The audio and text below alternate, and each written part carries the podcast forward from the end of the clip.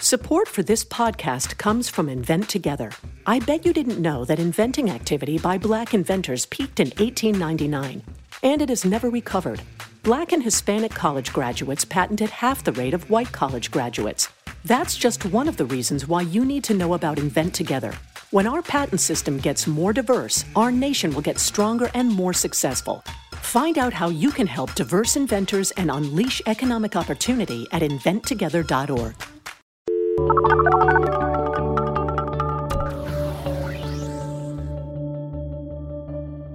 and welcome to the Pollsters. I'm Margie Omero, Democratic pollster with GBA Strategies. And I'm Kristen Soltis Anderson, Republican pollster at Echelon Insights. And each week we bring you the polls driving the latest news in politics, tech, and pop culture. So lots of folks ask us sometimes if we hang out. Do we hang out, you know, when we're not recording? And we didn't hang out this past weekend, but it sounds like we did the same thing, which was watch multiple Fyre Festival documentaries. the best way to spend a cold winter's weekend is basking in warm fire. the warm fire of a delicious documentary series. Um, watched both the Netflix and the Yeah. Hulu one. Did you watch them both? Yeah, well, so I watched. So my husband went out one night, and so I, I was like, I am putting the kids to bed. I'm going to put on the Fyre Festival m- movie, and it's going to be great. And he came in halfway through it. I'm like, I'm going to watch it to the end, and then we can turn it back on in the beginning. I'm gonna, I'm right here to watch it all again. It's number I have thought two. about rewatching it. And then two night, and then we had like a list of all these things to do around the house, and it had like you know clean the mud room, and I was like, can we put watch the other Fyre Festival on the to do list so we could like have something we're excited to cross off the list. So like number one on our to do list was like watch other Fyre Festival documentary, but I fell asleep during the middle of the Hulu one. I watched Netflix first, fell asleep halfway through Hulu. And felt like I was I was okay with that. Although I still want more. I still want more. You're you're you're not wrong. So I, I did kind of the same thing. I, I stopped the Fyre Festival one in part because I watched them both the same. Or I watched I stopped watching the Hulu one before it got all the way to the end because I had already watched the Netflix one Right. that night and then had tried to like okay I'm gonna watch something else and so I started trying to watch Billions and like the pilot didn't really grab me. I had a, there was my buddy was crashing with my husband Right. and I because he was moving from apartment to apartment and needed a place to stay. Right. He loves Billions. He's like, you guys got to watch Billions. And he had never heard of Fyre Festival before. So we were like, oh, let's all watch the Netflix documentary.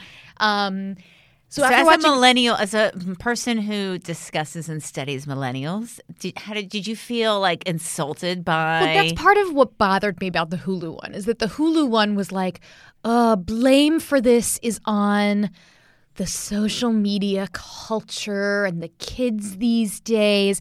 And I mean, there's basically a Fyre Festival happening every day in the Oval Office. And I was like, I just cannot with this. Okay, we're done. But the Netflix one is gorgeous. Yeah. The footage they have is amazing. They didn't pay Billy McFarland money to be in it. right. Although it is a little compromised because the Jerry, Jerry. Media guys were involved, but I don't think that they let themselves off totally scot free. No, Um, the Netflix one was an achievement. I It- just they really- need to put it in. They, I hope they put it in like Time capsule. theaters. No, like theaters in New York and LA for two weeks, so that it can be eligible for the Oscars next year. it. I what I enjoyed. I enjoyed it as like a like a client management, like project management. In addition to kind of its documentary, it stood on its own as documentary or thinking about the thing itself. And I loved how they're like, oh, I loved his concept of like luxury at the beach, like as if he was some kind of inventor who, like, you know, split the atom. Like, yeah, like, I'm, what an amazing concept that you came up with all by yourself out of nowhere, you know. But People want to party on yachts with models. Wow! how did you ever think? How did you ever think of that? so, anyway, so I found that kind of entertaining. But, but the, like even just the project management piece, like piecing it together afterwards. I mean, that was I maybe that's just I felt that was also very No, but the enjoyable. the idea of like they do some interviews in the Netflix one with people that were hired as contractors Yeah. for the project. yeah, like And- man, like man bun guy. Man Bun guy, the concert, the, the Yeah. festival festival logistics guy, Yeah. or the guy that got fired who was like, "We need fewer models and more bathrooms. And they were like, no, we don't need toilets. what are you talking monster. about? You're done. You're done. Uh, the guy with like, he was the one with the, like the kind of a pilot's license. Yes. like he taught himself how to be a pilot from Microsoft Flight Simulator. It Oh my was like God, there are the polls we need to seven talk thousandth to. craziest thing in that documentary was that the pilot taught himself how to fly a plane from Microsoft Flight Simulator. I know, I know. But anyways, you know, like you could also envision the guys behind the camera, like, yes, like that is so great. Uh, but then, but like the these consultant people all sort of realizing that their end client, like this is gonna be a mess. right. I I've been very lucky that most of my clients have been great, but like we've all had a client or two where like you just you see the train coming and you're like, I'm gonna do this survey for you. Right. I can tell you what your numbers are, but this is gonna be ugly. Right. like a a poll is not what you need right now. You need toilets, not bottles. toilets, not bottles. You can't words words that work your way out of this, man. Yeah, yeah, I know, I know. Um, right. So anyhow, uh, that was that was fun. Your was great. Uh, also, listeners, uh, Margie's birthday is coming up, so make sure you say send her a happy birthday. That's right. Or note. donate to a World Central Kitchen, which is Jose Andres, local DC chef, chef celebrity for the folks who are not in DC. It has a food relief program, and he has one in the DC area for families that have been affected by the shutdown. There are lines, there have been long lines. I've tried to volunteer. The volunteer slots go like you cannot. wow, Yeah, people want to help. So anyway, that's, that's a wonderful, wonderful birthday wish. So that's how folks can help. So um, anyway, there are top lines, there are polls. What's going on? Today, we have a shutdown that continues. It continues to take its toll on federal workers, and it's beginning to take a toll on the president's political standing. We'll look at the latest data, specifically the big poll that came out from both Fox and CBS this week on what the latest is regarding the shutdown. Uh, Cardi B this past week has reminded us that the last shutdown, yes, Obama shut down the government for 17 days, but it was about health care. Right. Margie, have you seen this Cardi I B? have. Yes. Okay. uh, where do voters stand? With the sound on, even I did. I did it. I, it's a little I, N- I did it. NSFW. No, it was good. I enjoyed it. I enjoyed it. I do enjoy. A side note: I'm, I've already interrupted the top lines halfway through. Uh, Cardi B does appear to know more about policy than I would say. I was Fifty percent really- of people in this town. I know. I liked when she's like, I don't know, that's not my job. Like there was some self awareness. Like she's like that part is actually I'm Cardi B, and that's somebody else's job. Hopefully, the person's watching and this she was in a, she was in a Twitter war this week with like Yeah. Tomi Lahren and but she did at one point like somebody tweeted her like, "Are you going to pay for my health care?" And she was like, "I paid four million in taxes this year, so I probably am paying for your health care." I was just like, "Oh my god, Cardi B on policy is my." It's good. everything. Okay, back to the top lines. Uh, we will take a look at where voters stand on the ACA and its alternatives like Medicare for All. Uh, some fresh polling says that more Americans are saying climate change is personally important to them. We'll look at the trend line on that issue. And then the Brexit is when you tell someone you're leaving, but you don't actually go anywhere. The opposite of that is ghosting. Yeah. what do people think is an acceptable ghost on Tinder? We will take a look. Cool. Okay. So let's take a look at the shutdown polling because last week Trump's job approval had taken a little bit of a hit. And I talked about how I went on Morning Joe and they were like, no, this is a political dumpster fire. And I said, it probably will be, but we don't have the polls yet. Yes. Now we have the polls. Now we have the polls. So there have been lots of. So we were, we're recording this on Thursday. Yes, this is Thursday. We were on CNN yesterday, and there was a, uh CBS poll which showed tough numbers for Trump. There has been more polling that's come out since then. There was um, a Politico Morning Consult poll that came out yesterday. There was a Fox News poll. There's um, there's more. There was Pew that came out like last week as we were recording. I mean, there are multiple, multiple polls, and they all show AP poll. They all show a trend down in Trump's approval. Very clearly, if you look at the RCP aggregation, if you look at the 538 aggregation, they all show tough numbers for Trump, and so it's clearly shutdown related. Um, people, you know, feel that Trump's not doing uh, a good job on the shutdown. More folks think that Pelosi's doing a better job on the shutdown than Trump. Um, there's this question that you see in a variety of outlets looking like it's kind of a you know framing the shutdown. This is kind of my quibble with the polling with the public polling. Like how do you square off the wall versus you know the budget or the government being open? As when it's not you know as if you're whether or not you feel the wall is important or whether you feel immigration is a serious problem or a crisis is the lens through which you see whether or not we should have the government shut down. When really it is, you know, that's not what this is about. This is about is it appropriate to use shutting down the government as a way to solve a policy dispute? And that's something where people feel like, no, that's just, that's not an appropriate way to have this kind of conversation. And the other last piece is, do people feel that there is an impact or are they seeing some sort of impact in their daily life of the shutdown? And it's beyond the 800,000 number that lots of people talk about. It's you know an impact for lots of people who need something from the government in some way or they know somebody or they know somebody who sells something or works with people who have been affected. So uh, who may not get back pay. I mean there are lots of ways that people are beginning to feel an impact so in the CBS poll, they asked two formulations of the question about, you know, what should the two main players in this whole situation do, President Trump and Democrats in Congress.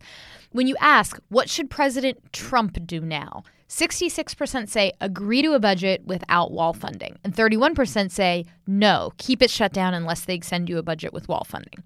When they ask it about Democrats, they say, which do you want Democrats in Congress to do now? 52% say agree to a budget with wall funding, like give him the money. 43% say no, refuse to fund the border wall. So you have 31% of the country. So this is the this is the problem. This is why we it's we're not moving. 31% of the country says heck no, don't do it unless there's wall funding. Then 43% of the country says heck no, don't you dare send them wall funding. And then there's this like slice in the middle that says yes to like both of them, right? There's a slice in the middle that says Trump, you should agree without wall funding, and Democrats, you should just give them the money. Like, someone just do something. I don't care which one. But that's a very small slice of America. That, like, most of America says that either Pelosi or Trump should be holding their positions. And so that's why this isn't moving. That's there's not enough. And as we'll see, there's some polling that suggests more Republicans are beginning to say well, one, the number is greater of people saying Pelosi should hold the line than saying Trump should hold the line. And Trump is beginning to lose a little bit of ground with Republicans.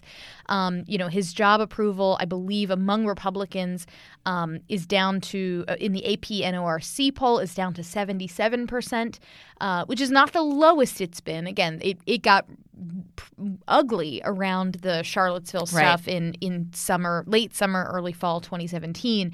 So we're we're still not back there yet among Republicans, but we're getting real close there among independents. We're past there among Democrats, although I mean, it was that's a difference between like six percent job approval and four percent job approval. Right. Um, but this is this is approaching the worst levels of his presidency. So this is this is the time that they yep. need to be raising the alarm. And frankly, this is going to only get worse because on Friday, uh, that's tomorrow. Is tomorrow Friday? I forget yes. what day we're. What it's day are we recording? What day is today? Thursday. Where are we? Who am I? Uh, Who am I? What am I doing here? Very famous, famous lines from debates of yore. Uh, I was, and I'm, I'm. See, I'm thinking of the Talking Heads song. Yes, this is not my beautiful house. This is not my beautiful podcast. Um, tomorrow, the federal workers are going to miss their second paycheck, and there's a question that the Fox News poll asked that I thought was really interesting, which is asking people basically how many paychecks could you miss before things got bad and you went into debt. Um, and what they find is that for people who, you know, 54% of voters say they couldn't miss more than two paychecks before they'd have trouble paying their bills. And one in five says they're paycheck to paycheck. You miss one payday, you're done. So you, as the second paycheck gets missed, all of a sudden this begins to get even yeah. hairier because, may, you know, some people have saved up enough where if an emergency strikes and they need to cover bills for one month, it's not ideal, but they can. But now you see a majority of people say, like, two paychecks missed is all I can handle before things get right. real scary. Right. Um, so this is, if this doesn't end soon, these numbers have the potential to it not in an exponential, not linear fashion, begin really cratering for the president. Right, right, exactly. I mean, this is what we talked about last week, and you're seeing in some of these numbers. It, it, what there's only one direction that these numbers about the impact can go, if the shutdown continues So, I mean, that's clear. And, you know, the numbers, depending on the poll and how they ask it, are in the 20 to 40% in terms of think this is serious, it has an impact, it's inconvenience people, that sort of thing. Now, there's one sort of polling in the weeds story that came across my radar that I, I just noticed it's not in our script, but we have the Marist NPR Yeah. poll. Uh, Did you see the the Twitter kerfluffle over the Latino subgroup? Oh, a little bit, yeah. So, in the NPR Marist poll, which shows Trump's overall job approval with adults at 39%, which sounds about right, about that's in line Yep. with where other polls are. Yep. For registered voters, it's 40%. Again, it's about where things are. When you look at the partisan subgroups, Democrat 6%, Republican 83%, Independent 37%, that's all what you would expect. Like everything looks kind of right until you get to the race crosstabs. And there you have for white respondents, it shows 40% approve, 50% disapprove, which seems low. Mm-hmm. And then for Latino, it has 50% approve, 46% disapprove, which seems high. Yeah. So the oh, the top line numbers all look right, and looking at things by party ID, et cetera, all kinds of checks out. The National Association of Hispanic Journalists actually put out a pretty strongly worded tweet that sort of alleging that the poll was like fake news, like this is bad polling. Um, which there was some pushback I saw from polling industry folks saying, like you have you're gone too far. I know you don't like that this poll shows that 50% of Latinos like Trump and it's possible that this is an outlier. Like that's how polling works. But your statement is like impugning the the credibility of the NPR Marist people as if they're like bad researchers Right, who like right. set out to find a fake news number and that that like polling sometimes uh, in a crosstab especially with a small i think the particular kerfluffle was that the subsample is only like 150, 150, right. which in a in a sample of a thousand like that's kind of right Yeah. that's not that's not the problem Right. it's your margin of error on a subsample that small is going to be pretty large is is large. and I don't know. I mean, look, we don't know, and I'm not saying that there's an issue there, right? Is there some variation within if you compare the demographics of Latinos in this poll to Latino? Because I think people were comparing it to the Latino percentage in the previous NPR Marist poll, which I don't remember what it was. Um, are there differences in education, party, gender, age between those two polls within the Latino population? And it doesn't mean that one is right or one is wrong or that the whole poll is something that's just normal fluctuation. And, you know, most people don't, most outlets aren't, aren't necessarily weighting th- within those subgroups that much or they might be but that's a that's another thing to look at as and that's more likely to be the reason that there's fluctuation from poll to poll rather than like 150 is bad everybody you know everybody panic Yeah. So, uh, you know, I, I just wanted to raise that because Yeah. it was sort of an in the weeds polling industry story, but that's what we cover here. Um, and it just, I think sometimes a subgroup in a poll is going to, there's you're going to get a squirrely answer. It happens from time to Yep. time. The problem is that if you are a reporter or if you are a Trump world you know, advocate spokesperson, you can gr- latch onto that number as if it's gospel truth and say, look, the most the group with you know Trump is shutting down the government over the wall, and he's most popular And they love me. And Yeah. they lo- you know, and and so that's Yeah. I mean that's the trouble, but I that's not NPR Marist's that is fault. more an analytical that is more an analytical error Yeah, than and and look, polling error. kudos to them for putting out the number, even though I am sure that internally there were emails and like a phone call of like, what the heck do we think happened here? I mean, I had this. I did a survey recently where I found like a somewhat high. Fi- like name ID slash favorability for Alexandria Ocasio Cortez among conservative young men, and I uh, was Oh, like, yeah I, I believe that I was like, okay. I was like, is this the at comfortably smug effect? No, is this, this is like, like- do I have like a date? Is this just people like, like clicking real fast through a survey? I don't know. You know, no, so this so is. Have you seen like the Onion joke? Like Fox News offers tw- new premium channel, twenty four hour a day, Alexandra Ocasio Cortez coverage. yeah. So, So I'm not surprised at all. anyhow, but but I mean that's the kind of finding where you sit and you like scratch your head for a little bit. and You're like. There may have been some, you know, data collection. Maybe there's some respondents trolling me. I don't. But like, you the data's the data, and you go where the data says, and you do your best to You're minimize just really well rounded and like to see what methodological problems. or- folks on the left are talking about. but you can't just say that result looks weird, therefore, Kristen is bad. yeah. no, but that result looks right because the the guys the guys on your side.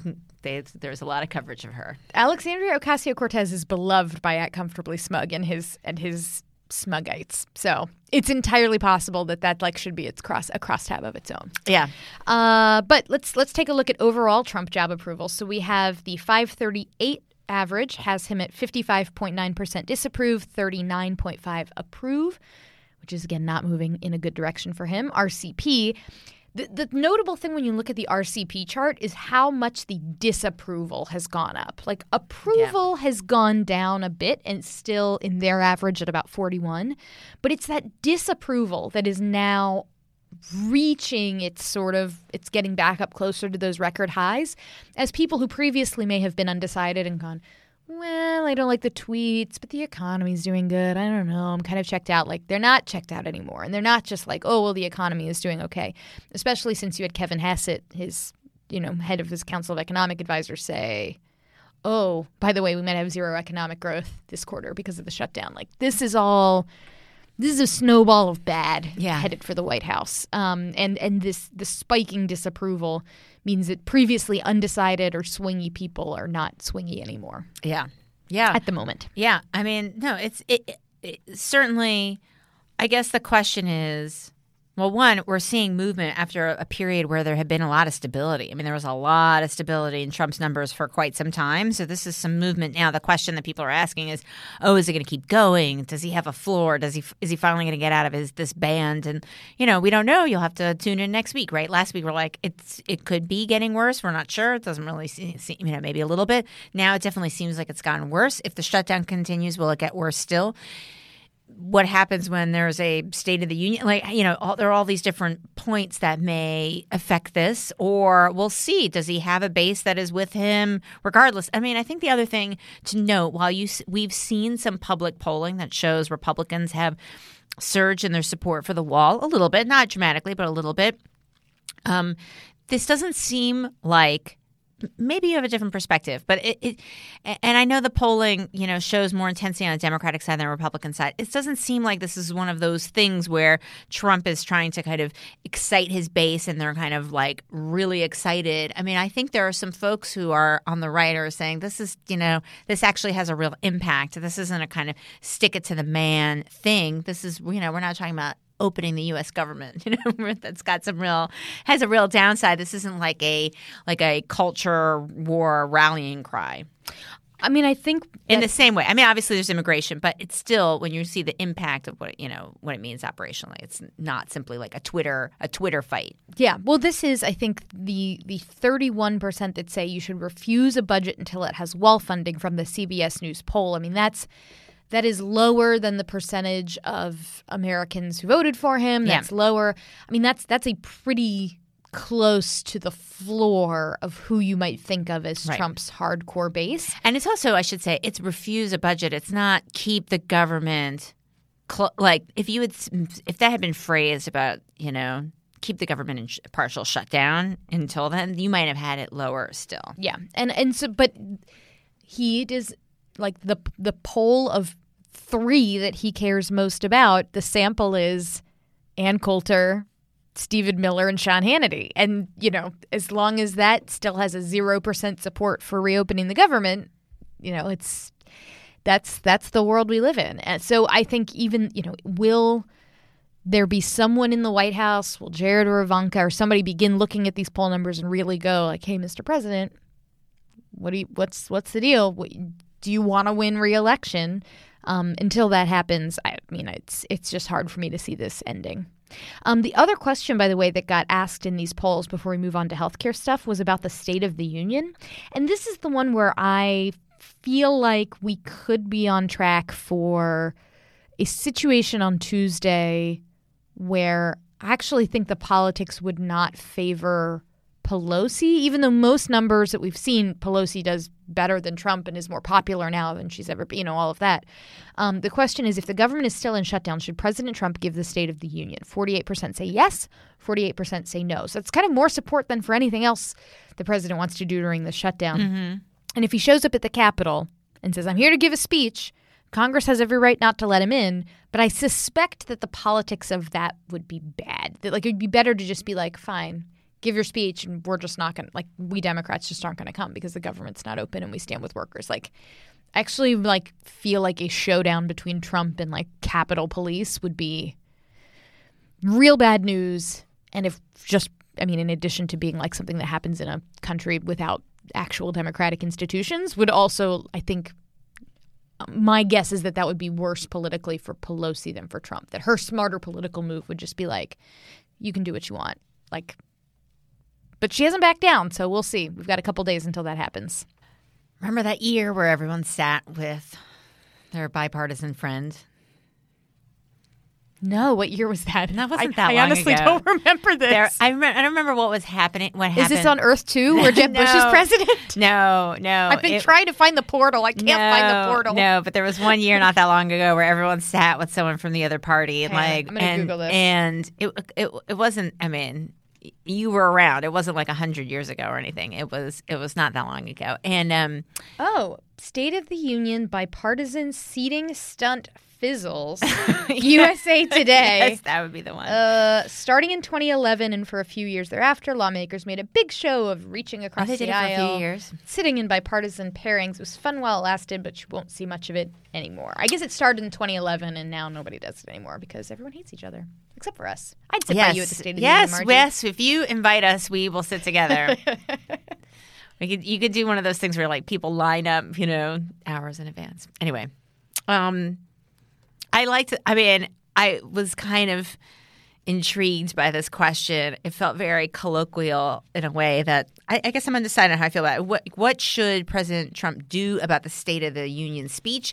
Deliver as usual or skip it? Like there was just something about that that I felt like was kind of refreshing and and but maybe too colloquial. I don't know. I don't know where is it. Just skip it. I, and see, I, I will argue that I kind of like poll questions that talk the way people talk. Right. I You actually think that's skip it. Yeah. Are you good with people? Maybe you're organized or have a knack for numbers. Well, then chances are you've got skills that could lead to a new career. A Google Career Certificate can help you get a foot in the door with top employers in fast growing fields like IT support, project management, data analytics, and user experience design. It's professional level training developed and taught by Google employees, and it's all online so you can learn around your schedule. Put your skills to work. Go to grow.google/slash-certificates. Okay, let's talk a little bit about healthcare because there's some really interesting polling out now from the Kaiser Family Foundation, which has always had a rich treasure trove of data about how people feel about all sorts of healthcare topics. Um, a topic that is likely to get a lot of discussion during the Democratic primary is single payer health care and Medicare for all. And what Kaiser Family Foundation has found is they've been asking this going back to like the late 90s. Um, do you favor or oppose a national health plan in which all Americans would get their insurance from a single government plan? Back in the late 90s and early 2000s, a majority said no, they would oppose this. Only 40% said yes. By the time you get to the beginning of the Obama era, 2008, 2009, it's a little more split, but still 49% oppose, 46% uh, favor. Um, which, by the way, something here seems like a little squirrely with the uh, the axis on the left side, but that's that's neither here nor there. Um, of this chart. Kaiser Family Foundation people, if you're listening, something seems a little odd. We're like the anyhow. I mean, I, I get what they're trying to do there. We're like it's it's the bar of favorability, but I get what they're trying to do. Anyhow, so then by the time Oh, you you get mean it doesn't have a total? Has the two different slices have? Well, I guess I mean? guess uh, it's it's that like for instance, you've got like the fifty percent number. I mean, it's it's showing you how much favor is, but because you've also got the stacked bar, there's like this line hovering out there. It's like, what is this line for? Yes. Uh, so then you get 50%. above 50% Yeah. support when you hit 2017. By the time you get to March 2018, it's 59% saying that they would support a national health plan in which all Americans would get their insurance from a single government plan. Um, so single payer, okay, sounds like it's it's moved in the right direction. But then when they ask people, um, would you want to expand, you know, Medicare for all versus an optional Medicare for all, so like a public option, public option is much more popular um, than Medicare for all, which would require people to sort of not have their existing insurance and everyone move into a government plan. Um, Medicaid buy in, the ability to buy into a public sort of option. Uh, is is very high. Medicare buy-in just for people of a certain age is very popular. But all of these things that look a little more like our current system, just with a public option, are more popular than Medicare for all. Um, and when you, I mean, Republicans obviously are very strongly opposed to Medicare for all. For independents, it is 53% favor, although that's kind of a soft favorability, 44% oppose. Um, it's a pretty strong oppose. Uh, they also then say, Do you have a positive or negative reaction to the following terms? And this really underscores how Medicare for all is the much more like to get all words that worky about it. Medicare for all, 62% say that sounds great. But when you say single payer, that drops to 48%, and socialized medicine, 44%. Right. With 44% opposed. So Right. Oh, but that's even. But that's essentially even. Even, Even. would still for a phrase that is kind of considered like. I can't want to say a boogie phrase because that doesn't make any sense. But that you know, even with all that, that's like that's evenly divided, which I think is interesting. The thing about the charts, I just want to go back to the chart. It's because the oppose is like a just a similar shade of favor on a stacked bar, and if they were different colors or next to each other, so not a stacked bar but Yes. columns, either way, or coming in from two different sides with like white space where the don't know would be, it's because they're stacked and the same color that I think it can be. Poll slide graphic design is like my. it's I, I have thoughts. It's I tough. know. and It is really just- tough, and- this is the thing I torture my staff over the most. Yeah, I mean, look, this is. I mean, this is. I don't torture them. I'm a really nice No. boss. Come work for me. But Yes. this is the one thing that I'm a lunatic about. Yeah, no, I I'm with you because it's you know because not to get in a whole digression because we're talking about Medicare for all versus single payer, but you have like two seconds for people to try and understand what the chart is when you're on like showing it on a webinar or in a room, and for this the colors are the same colors on each slide. So in some slides from this thing, the the blues are different favors. In some of them, one's favor and one's opposed. So so it is a little. It, I think if they mix up the colors, that would probably solve a lot of these issues.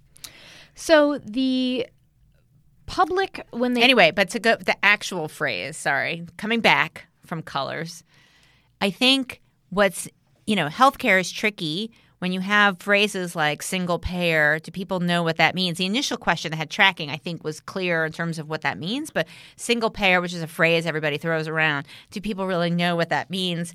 My sense is from looking at this chart is no, they don't know what that means, or they don't know how that's different or the same from these other phrases. Yeah, and then there's uh, there's a cool chart. It's their figure ten. It says uncertainties persist about national health plan provisions, and they ask people if a national Medicare for all plan was put into place. So it's the most popular wording of the plan. Right.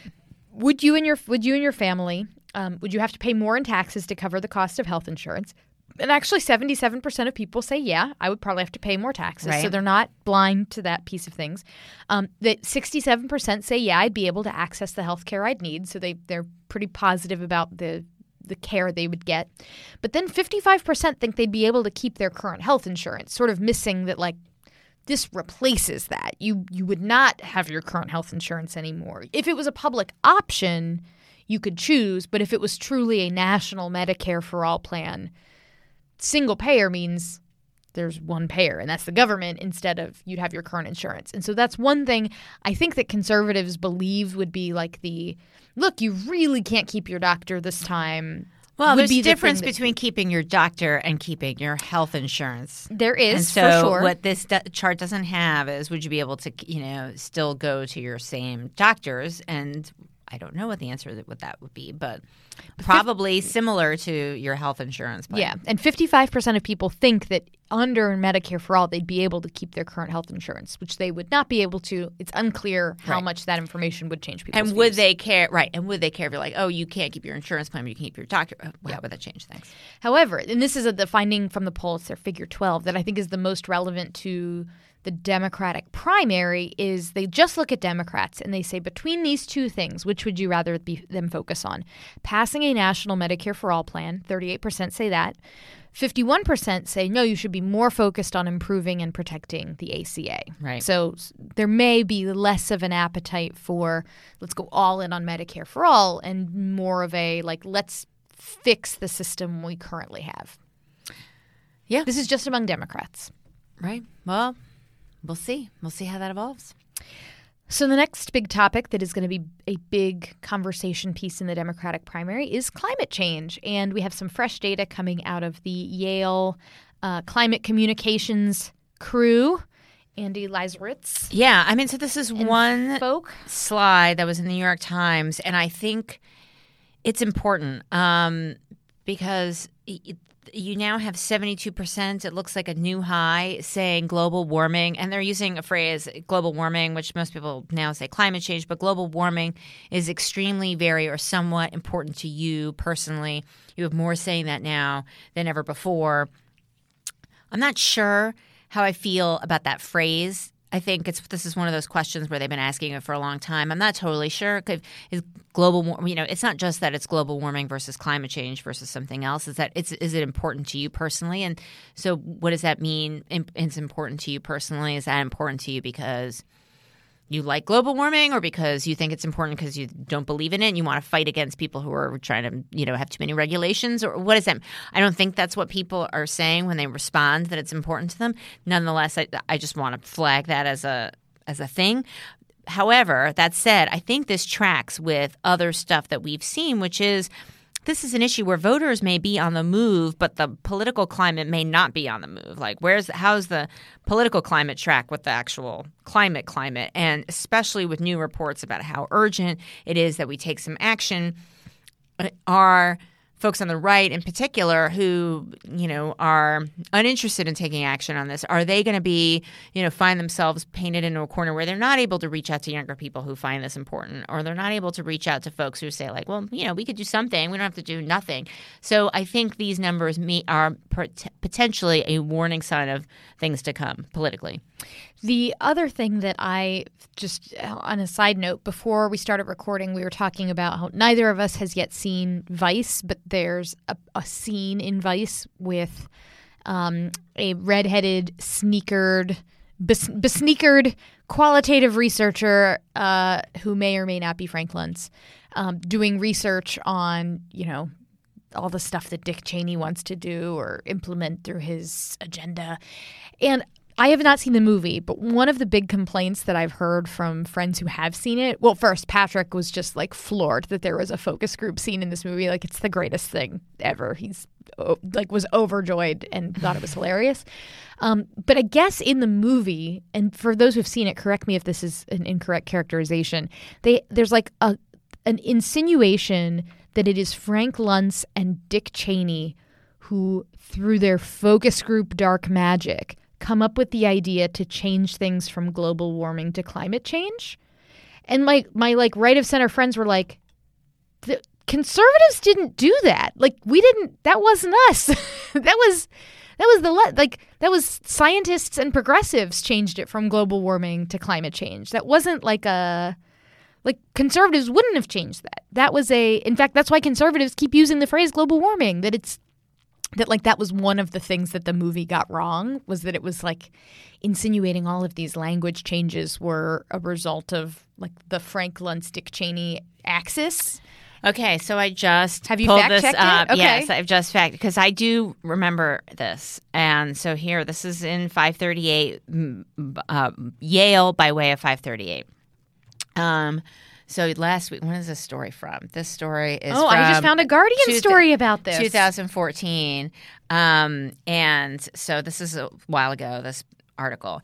Uh, Yale released a study showing that people are more likely to fear global warming, in quotes, and take part in a campaign to stop it than they are climate change. Yale's report echoed research by George W. Bush pollster Frank Luntz, who had argued that the Bush White House should use climate change instead of global warming because it sounded less scary. Democrats are more likely to believe the Earth is warming and human activity is the main cause. So, but then I think there are different, you know, ang- there are different angles to all this. I mean, I think the first, you know, yeah, climate ch- change sounds like, well, today it's raining and tomorrow it's, you know, tomorrow it's a little bit icy and then Friday will be a wintry mix. You know, I think that's like climate change sounds like just things that happen and global, you know, global warming. But at the same time, global warming sounds very specific. And so if it's not getting hot at that moment, is that even a real thing? Because there's storms and you know there's all kinds of you know extreme weather patterns right that are not necessarily warming per se. And so is the phrase global warming less precise than climate change? And then i think other folks in, who do climate change work just say they work on climate yeah. They just say climate. So uh, They so don't- this is this was a good fact check because it it is therefore true that it was recommended by Frank Luntz that people stop saying global warming and start saying climate change. But it strikes me that this is like suggesting that they call it climate change to boost the the like position of republican environmentalists which would not be i don't know. Well i haven't seen vice so i'm probably not going to see vice Well, I think it sounds less scary. It doesn't sound like, you know, well, this is global warming sounds like, well, maybe if it becomes 20 degrees hotter, that's bad, right? Or 10 degrees. It doesn't have to become 20 degrees hotter for it to be bad. It could become one degree hotter, and that's obviously has a lot of impact. But if it's climate change, then, you know, that's just a bunch of small changes that people may feel But less I- I- urgent or less urgent. I really thought that it was progressives who wanted the change because global warming was so easy to attack on the grounds that, like, look, it snowed it's not outside. hot today, right? Yeah. Interesting. Okay, well, fascinating. I'm gonna go take this back to It's my uh, my, my buds at the sub beacon and blow their minds with drop drop this drop this link. You're gonna drop Uh, some get excited, Sonny Bunch! I'm coming to fact check you as soon as we finish taping this episode. uh, okay, let's wrap up with ghosting. Ghosting. I love that there's a poll on this in BuzzFeed. And have you ever ghosted somebody? I guess I don't think of ghosting as being a Tinder. So they talk about Tinder specifically. Have you ghosted people on Tinder after talking to them? And lots of people have done that, it looks like.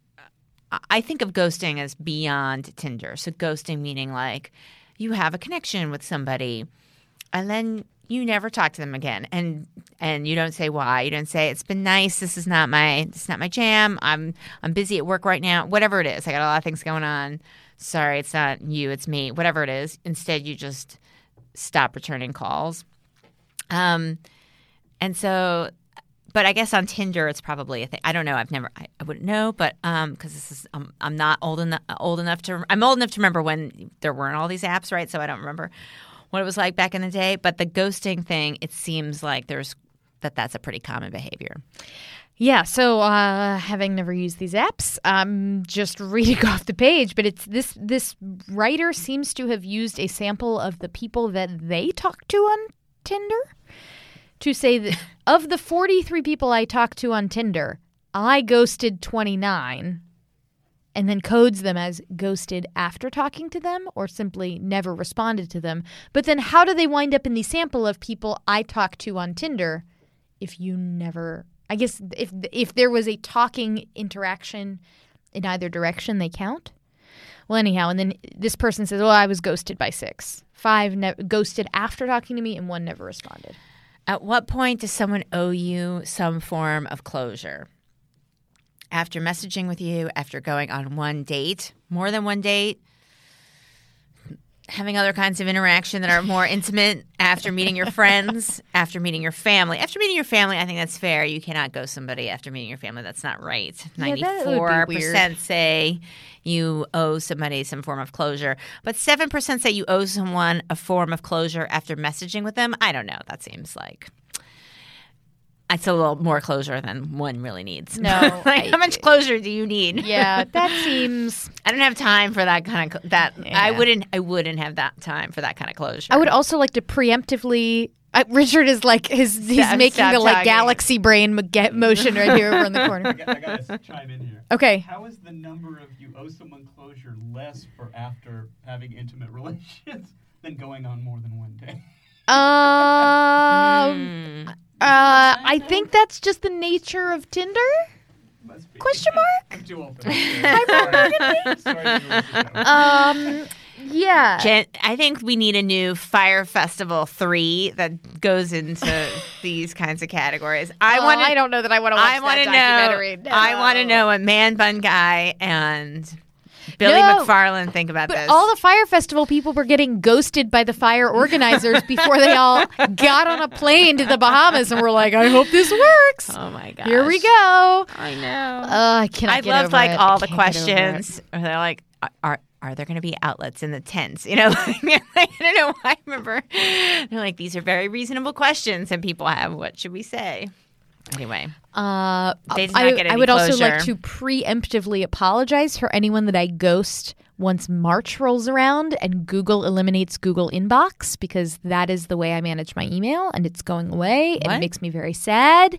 Yes, Gmail will still exist, but Google Inbox, the best way to consume your Gmail content, is going away. And I am devastated. This is like going to be a productivity altering phenomenon. And I'm definitely going to miss emails that I need to respond to. I'm going to ghost people inadvertently. It's going to happen.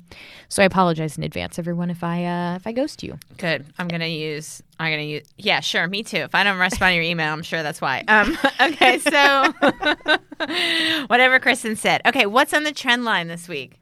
Uh, this week we are going to be talking to Bruce Mehlman. I have Bruce Ah, Mehlman talking about his, His whole, charts. his charts about uh, the permiss perm- the world of permission. I liked that as a theme. I thought that was needing good. permission anymore. And then That was good. so wait, had- Bruce Mehlman, he was a guest on the show over the summer, and we talked about tech jobs. He does these great charts once a quarter. He released one like two a set like two weeks ago Mm-hmm. that you're going to be talking about, and it's you can find it. It's pretty public. And then we have Congressman Dan Crenshaw booked, um, who you may recall Ah, from yes. SNL, Pete Davidson Yes. drama fame. yes, Um, he is booked, and although I so I'm always cautious because members of Congress, their life is crazy. You never Yeah. know, but he's booked for me to interview tomorrow. So tune in this weekend. all right, that's cool. Um, okay, so key findings.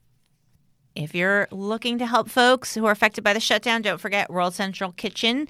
Uh, you can find them online. They're very easy. Um, the climate right now is cold, but folks may turn up the heat on elected officials who don't focus on climate and don't ghost us. Make sure you stay in touch with us. We would like closure. Don't ever ghost us. You can find us on Twitter at, at the pollsters, individually at, at Margie Omero and at K Soltis Anderson, at www.thepollsters.com, or on Facebook, where you can engage with the small but vocal community of those who listen to our show and really wish that I was Phyllis Schlafly. on that note, have a great one, guys. Bye. Don't Thanks. go to any festivals where you are not sure that they actually exist. Yes. Pro tip for the week, and we'll talk to you next week. Yes. Bye.